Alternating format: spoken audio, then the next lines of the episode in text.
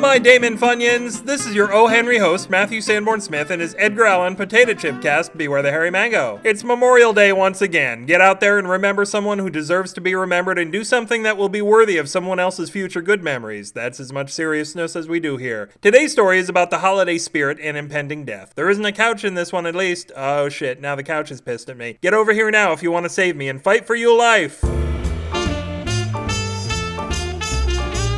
Fight for Your Life by Matthew Sanborn Smith. Frank was going to die. How's that for an opening to a funny story?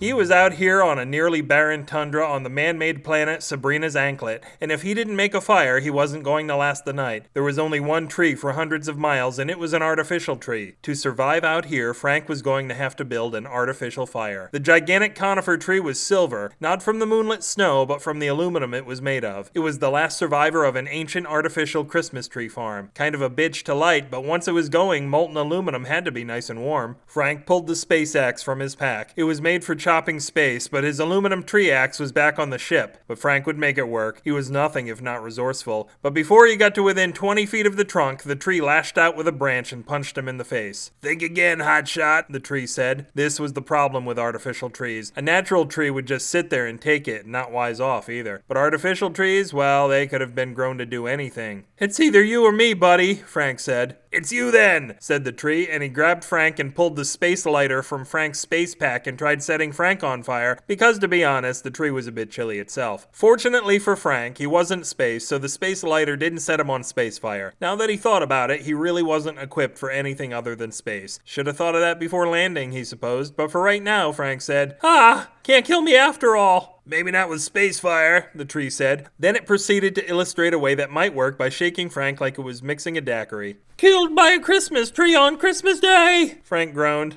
The tree stopped. Wait, it's it's Christmas? Yeah, Frank said. He was shaken and hardly stirred. Well, I can't kill you on Christmas. Maybe on the Feast of the Epiphany, but not on Christmas. Thanks, but I'm gonna die out here anyway. So, what, you want me to start shaking you again? Probably not. Cheer up now, the tree said. I got a gift for you. The tree set Frank on the ground and raised its lower branches. There on the ground, surrounding its trunk, was a huge lumpy tree skirt. Seeing nothing else, Frank raised the tree skirt and found a tree vagina. You're a. You're a she tree, Frank said in astonishment.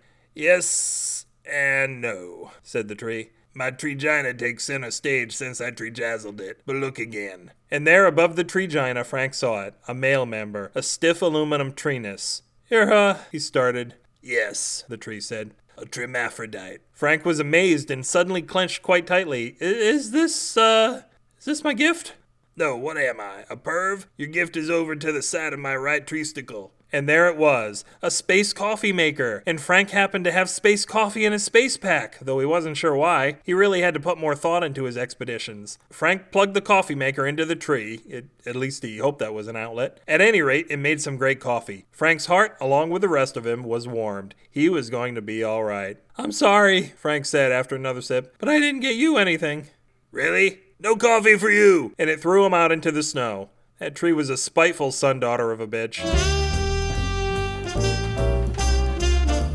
If this tree ground your beans, you can swirl it and other brown liquids at the URL of the Steel Danielle BewareTheHairyMango.com. Don't cry out loud in the comments for this post, just keep it inside, or mail or email me and we'll never rest at the summit of Matthew at BewareTheHairyMango.com, or tie up Justine Bateman's family at BewareTheHairyMango at gmail.com. The SF and SF signal originally stood for Suckfest, the annual lemon tasting competition held in Houston every Memorial Day where SFSignal.com got its start. The team soon abbreviated the name to SF in what was perhaps the wisest marketing move in its history. Donate all over the place. No, no, no, no. Donate to this one place here through the pretty lozenge on the homepage. Your money will go to feed one middle-aged overfed child on the Florida coast. Please help before it's too late. Twitter cause you're bitter that all the coolest kids are hanging out under the bleachers and smoking me at twitter.com slash up with gravity. If it's any consolation, they'll be pregnant in a year and stuck in this town for life while you set off in a hot air balloon to Lawrenceville to seek your fortune in the fast-paced world of aluminum siding. In one move, I've lost all of my pregnant towny aluminum siding salespeople. That was half my demographic. This podcast foams longingly from the ruptured nozzle of a form-fitting pay-as-you-go, pelican-intolerant, baby-tasting, individually wrapped, fruit-flavored, Creative Commons Attribution, Non-Commercial Share Alike 3.0 unported license. Until the end of this week, this is Matthew Sanborn Smith telling you not only does the apple not fall far from the tree, after college, the apple will reattach itself to the tree while it tries to get back on its feet. Only apples don't have feet. Or jobs. Good night.